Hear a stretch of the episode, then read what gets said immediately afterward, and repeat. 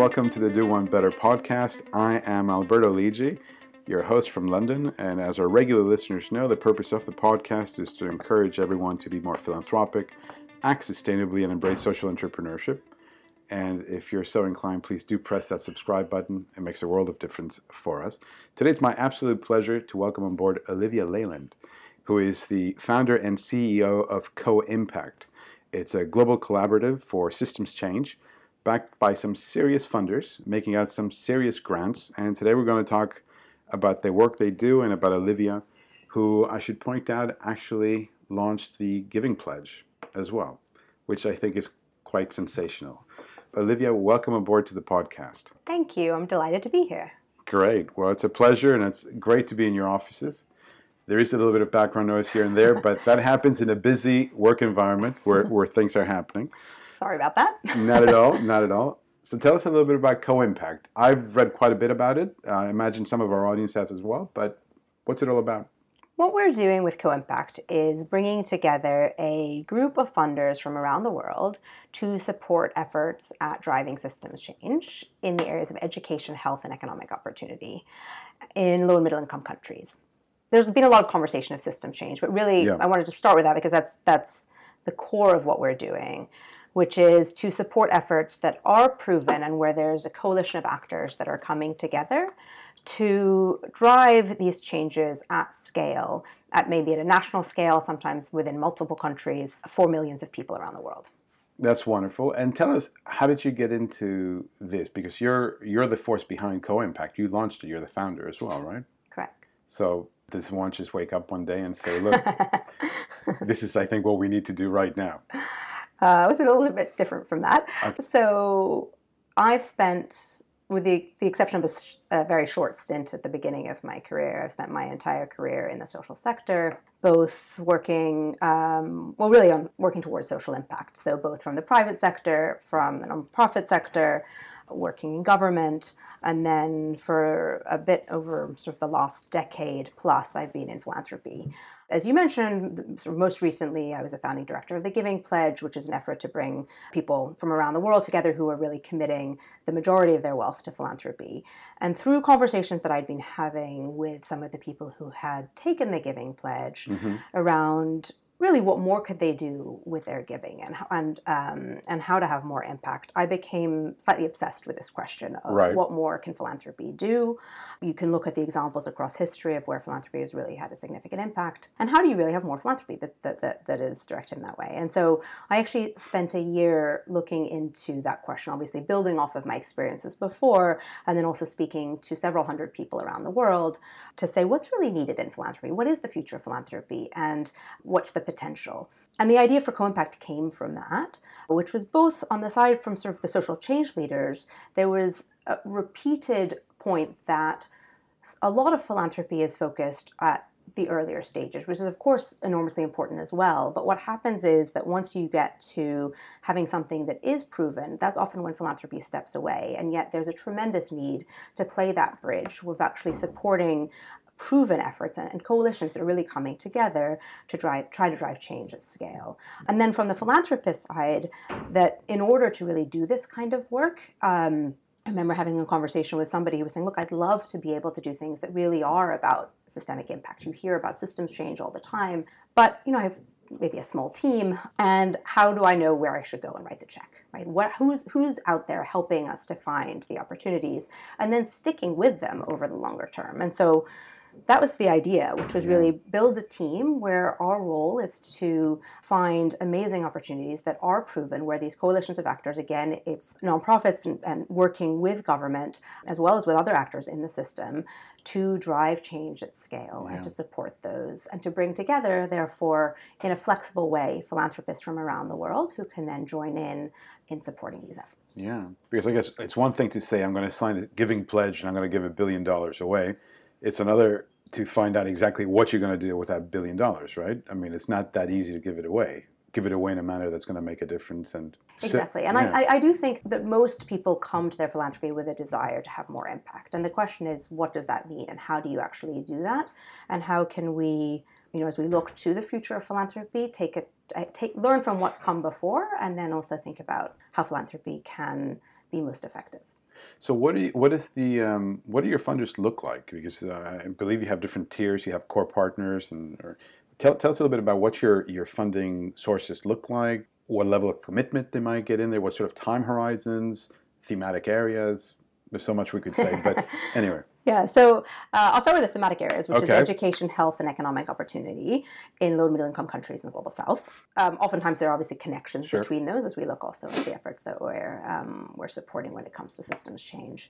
In terms of how funders can join in in supporting these efforts, we really wanted to make sure that we were building something that is a somewhat flexible platform so that people can join in different ways. And again, it's actually not just individual philanthropists, it's also um, institutions. We have some corporate foundations that are also involved. Um, and then, of course, crucially, we're also partnering with multilaterals and bilaterals um, in this work as well, as well as, you know, in each of the instances, as I mentioned, everything that we're supporting is these kind of coalitions of actors that are coming together, and government is a key actor in each of those. So, in terms of how the philanthropists and the other funders can engage, we have our core partners partners who effectively okay. form our advisory board. And so um, that group then engages on strategy, engages on um, the significant initiatives that we're supporting. You know, in addition to to engaging in that way, then we we tap their expertise and their team's expertise as as relevant in each of the the areas, which I think is something additional um, that then we can offer to our program partners, mm-hmm. um, which is what we call our grantees, in their work. So if they're interested then in something where that one of uh, or, or they're working on something something where maybe the expertise of one of the, the core partners or their teams could be useful, then we make sure that, that that's something else that they can tap into. And I should mention, so our core partners are Rohini Nandan The Elma Foundation, uh, mm-hmm. uh, Jeff Skoll, Bill and Melinda Gates, uh, Richard Chandler, and then the Rockefeller Foundation. So um, all the um, small people.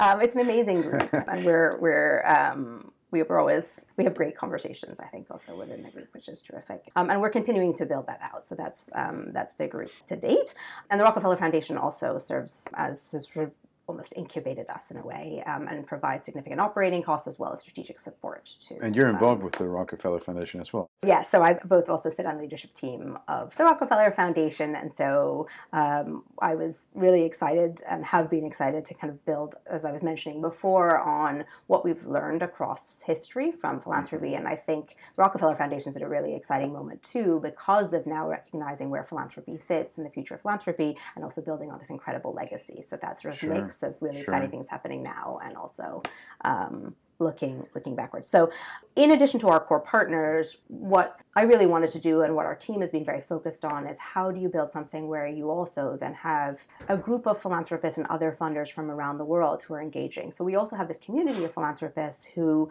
both fund the initiatives as well as engage in learning. So we do webinars, we do site visits we have um, regular conversations within the group around things that we're learning. One of the key things that we're trying to do is also be really transparent about our work and then also have that space for this group to then come together and both with our team, with our program partners, and other partners in the sector and beyond to say what more can philanthropy really do. And so I think what brings together this group is really that desire to see philanthropy's role in systems change and not just to talk about it, but actually to do it together. And so, so that's a key piece. And then the last piece I'll mention is that with every initiative that we support, in deep partnership, obviously, with our program partners, we partner with other other funders too, who, some of whom have come before us, and mm-hmm. others um, that are joining after us. And w- one of the things that we're um, we're always working on is figuring out how we can then align so that we're all supporting a joint plan.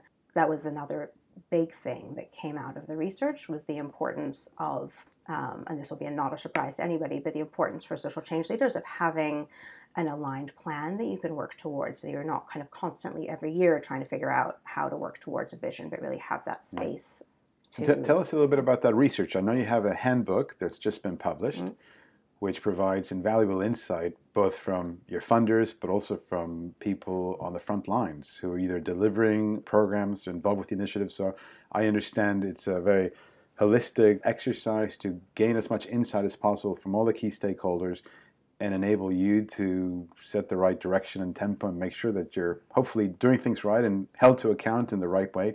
I've read the, the handbook, fascinating material. Tell us a little bit about it, and what you're planning to do with those insights and whether there were any findings that were counterintuitive, unexpected, encouraging. So I'm really excited about the handbook, and I should say at the outset that it was not my idea. Okay. um, it was Rakesh Rajani, who's our vice president of programs, who said, "Look, we really Take just need credit. to put Take down." Oh yeah, of course, it was all me. If it, everything that was good was definitely. Um, so, but actually, when Rakesh came up with the idea, I thought, well, just putting this down on paper, how much of a difference does that make? I'm so excited about it, not just because of having it all written down, but I think the process of putting on paper what it is that both what we believe and our values as well as really you know in detail saying how we approach the work it allowed us to have already to get lots of feedback from our program partners crucially um, and others um, that we we basically sought out using this as a tool to be able to have that conversation of what are we doing well what else should we be improving? We're relatively new right? We launched yeah. in 2017 how can we make sure that we really are learning from the outset and we're continuing to adapt? So another key thing with the handbook is of course it's not just sort of a li- it, it will be a living document. It's not just something right. that we're kind of putting on the shelf. Um, but that we can then use that as a way to engage and say what else you know could we be thinking about? What else could we be doing? And and, and how could we do this better? And so i think that was incredibly valuable um, already. And we got you know pages and pages and pages of feedback of just ideas and, and brainstorms and, and, and feedback. And i think um, so i'm excited for that going forward as well i hope that people who are listening to this actually do go go seek it out. We're not expecting people really to read it cover to cover. First of all, um, where can they seek it out? Uh, they can they... find on our website, so okay, coimpact.org. Right. Co-impact.org. Okay. Um, what we would love to do is to use it as a way to engage in a dialogue with people around how we view systems change, how we go about due diligence, how we support our partners, and um, and get ideas because really the whole premise behind co-impact is to try to figure out how we can best have philanthropy that really does support yeah. these efforts at driving systems change and so it's key to us to continue did the insights validate your intuition? Did they validate the way you're operating? And yes great it's a you know it's a pat on the back or were there some things that really caught you off guard and you're like wow okay i didn't realize we were being perceived like this or i didn't realize we had that impact positive or negative but it's good to know I think the key thing for us is that it's still early days. And so we, in our, so we've made our first round of grants um, to a set of, of four systems change initiatives and one, one venture grant and then we we're, we're actually sourcing for our next round now in terms of your uh, your insights from this book i mean mm-hmm. obviously mm-hmm. it's going to be useful for you mm-hmm. but is this now like the secret sauce that you keep to yourself and nobody knows about, or do you view some of these insights as valuable uh, information and feedback that could be of use to other nascent collaboratives elsewhere, other like minded individuals who maybe want to come together and improve the world? So, definitely, I hope the latter. Okay. Um, I think um, our hope is with this handbook, we can have this conversation with others who are also putting out what they are doing and believe. And crucially, again, with our partners. I think specifically on the topic of kind of other collaboratives, two points. One, is we actually have a section on um, in the handbook on funding for systems change, okay. and that's been a really useful thing for us actually um, with other funders to say, are we actually aligned in how we're approaching this? What what um, when we think about going in and co-investing on an initiative, what are some of the things to keep in mind? For example, you know, joint reporting, the length of a grant, things like that. That that um, they're kind of core to our approach. Um, you know, the, one of our values that we, we have in there is that we're very much program partner centered, which means that it really is up to um, the partners to be sort of the drivers and architects, and then we see our role as support. Um, and so it's very helpful in finding other funders who are aligned along those, of which um, you know I think I think it helps already to sort of yeah. Um, speed that conversation. On the question of other um, sort of what are we we we actually tried to um, be quite to also um, be quite explicit about even our governance and things like that in the handbook.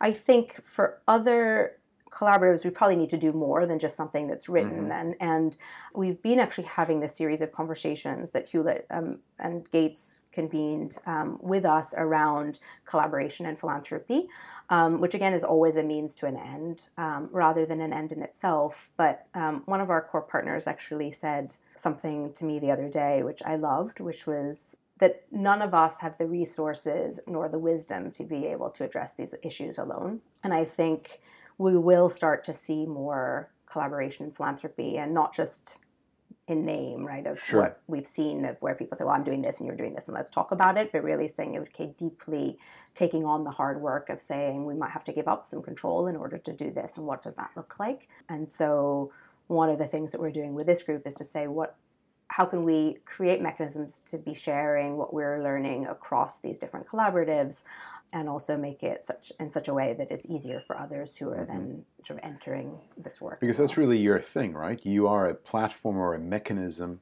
for individuals with resources and a philanthropic disposition to come together but then to delegate some of that control to you some of that decision making some of that project evaluation deal flow origination, and you guys you hold their hand and you are in essence that structure that makes all of this happen, right? They're not a funder who comes to you doesn't need to start doing their own deal flow origination, project management, all of that. That is your business. That's exactly right. I would add two things.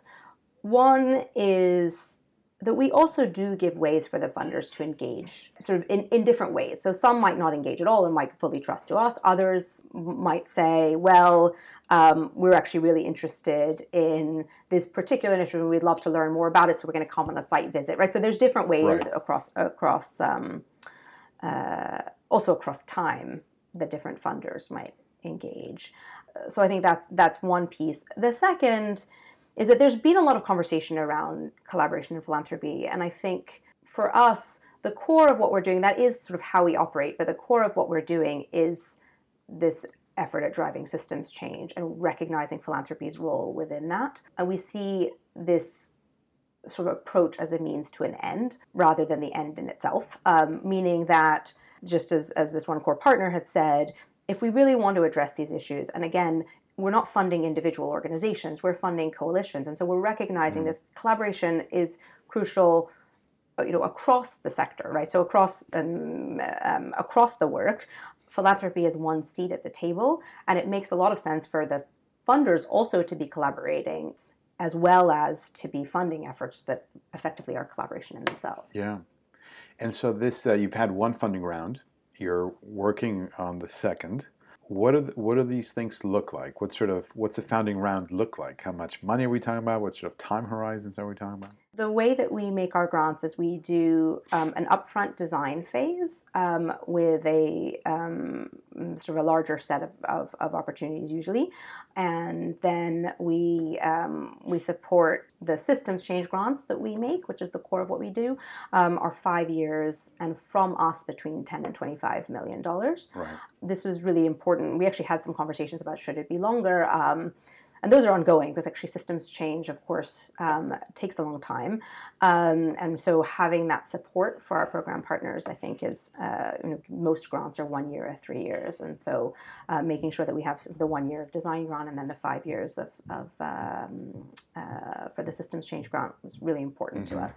And then in the first round, we made eighty million dollars of grants, and again, as I mentioned, they're in the areas of education, health, and economic opportunity. Our first round of systems change grants were to four efforts. One, um, which is really about ensuring that there are that there's a community health workforce um, that reaches every Liberian, so everyone mm-hmm. across Liberia. Another in the health area um, is something called Project Echo, which is okay. ensuring that specialized healthcare knowledge gets to even the most remote communities, so that knowledge really passes throughout the system uh, the focus of that work is in India. Another, um, which is in education, is to support teaching at the right level Africa, which is taking a, um, a proven approach really to increase reading and math skills amongst primary school children um, and to through working with ministries of education in multiple countries across Africa to really um, see those improvements for millions of, of children. And then the um, more in the livelihoods and economic opportunity area, working in, with the graduation approach, mm-hmm. um, with both in in Bihar and India as well as in Paraguay and Colombia, and then also supporting a um, a broader effort um, that's led by the World Bank uh, to really imp- in- increase the incomes of millions of people mm-hmm. around the world. So the core that is within each of these is that there are systems change, which means there are coalitions of actors that are coming together, and we support. It, this gets a little bit sort of a, a wonky in our description, okay. but basically, what we're looking for is a fulcrum point in the system. Given the amount of funds we're talking about, philanthropy is tiny, Correct. and so we're not taking on the entire system, obviously. And again, it's never us; it's really our, our partners. But what we're doing is supporting our partners who are are focusing on this one piece in the system, which could have a huge um, impact on the system overall. So, take an education. If you are able to read and do do basic math, that has a huge impact on your um, your education outcomes overall, right? And so things like that, in terms of as yeah. we think about the whole. That is amazing. Tell me about the deal flow origination then, because again, these initiatives and objectives that you're, you're discussing, they don't just happen. You don't just tap on somebody's shoulder and say, I'd like your country to look like this in five years' time, or I'd like this system to evolve like that. So we're um, we're in the midst of this with the second round of grants at the moment. It looks a little bit different for the second round than it did for the first. Because what I'll say is, with our first round of grant making, we actually started the sourcing and diligence um, before we had launched, which meant that we weren't yet public about co-impact yet. So it was a, it was a bit different. Um, so there, what we did is we actually had the criteria of what we were looking for, um, and then basically using people that we knew in different areas. We we um, so both other funders as well as um, um, going back to the many people that I had spoken to who were both in the nonprofit sector as well as as corporate and government as well, asked for ideas fitting these criteria, and then we use that to narrow in and then do um, um, do further diligence. For the next round, we really felt strongly that we wanted to make it an open call, and so mm-hmm. we did that. So we actually launched an open call, which um, so earlier this year, which was basically in order to um, get the word out. And we again we put down, um, hopefully quite um, explicitly, um, we we we tried to be um, to put a lot of detail as to what we were really looking for, and uh, and then we went and did a number of webinars with people. So we we issued the open call, then then did these to sort of explain what it was that we were looking for. And then from that, we received, well, actually 445 concept notes, which wow. we then reviewed both um, all of them both by our team as well as by external reviewers and then from there uh, um, are now in the process of doing diligence on a, a smaller set um, and again for the next round the focus areas are early childhood development and jobs and skilling lab yeah, early childhood development's a good one mm-hmm. very very good one indeed the one that you're very close to in terms of philanthropy and dealing with uh, philanthropists what, what are mm-hmm. you learning because again having been involved with the giving pledge dealing now a lot with not just the foundations world, but ultra high net worth stakeholders and funders? The biggest thing I would say is I really believe we're at a moment with philanthropy. I think, as I mentioned earlier, I think that people come to philanthropy with a desire to have more impact in the world. I think, nonetheless, we see that only a small fraction of overall giving goes to social issues. And even within that, very, very little is focused on sort of larger investments, so say over $10 million and, and more. So, in some ways, I think there's been a really exciting and needed conversation saying, how do we actually, for the next 10 years and beyond, see those philanthropists who are really saying, okay, let's figure out how we can do more. Again, never alone, because mm-hmm. I think, again, recognizing philanthropy is this tiny, tiny drop compared to other resources. And so it's just, it, it, it doesn't make sense for philanthropy to sort of be driving. Philanthropy can never be the one driving the change, mm-hmm. but recognizing how to partner with others to see this kind of change in the world, I think um, there's more discussion around. It's still very, very much not the way that philanthropy works today. But I think there's a small group of philanthropists that are really asking themselves these questions in a deep way and are then adjusting their funding, or maybe they're ones that have already been doing this, right? So, so, so, but their funding is therefore aligned in that way, and yeah. I think that's where we're we're headed. In terms of the next ten years, if you're thinking about success, What might that look like for Co-Impact, for Olivia? Dovetails very nicely with mm-hmm. 2030 and the UN Sustainable Development Goals. I think I'm fundamentally an optimist, and I um, I don't think me doing this work. Um, I think it's key, and so I think at the core, it's seeing tremendous progress against those goals. And uh, again, philanthropy is not going to be driving that, but it is going to be an important piece of it. And I'd like to see a shift towards more philanthropy focused really on supporting these systems, working at scale. Of course, pilots and innovation, which are important throughout, will always be crucial as well. And I think it means people feeling and seeing that optimism, also recognizing that there are things out there that you can support that really can have this kind of an impact, um, and shifting more funds towards those, and then also, as a result, you know, really seeing those results on these key issues, and crucially for um, for people around the world. Yeah. There is a bit of a shift, I think. I don't know, some of the conversations I have about people who maybe traditionally funded only the arts or and now they're thinking more along the lines of, well, how do we reduce mortality rates for children under five or mm. things like that? Exactly. I mean, I think I think there is a movement in that direction. It still is a tiny fraction overall of philanthropy, and so I think what we need to do more of, as those sort of in the sector, is try to understand what keeps people from doing that, um, and what how can we and this is part of what we and then you know others in the sector are working towards which is how can we make it easier and more efficient to be supporting things where you really can see the results in these areas so that everyone just says of course we should do that right mm-hmm. of course we should be figuring out how you know to, that we can support something which really leads to um, improvements in education or in health and in the same way as you would say well of course i should go go do something else and i think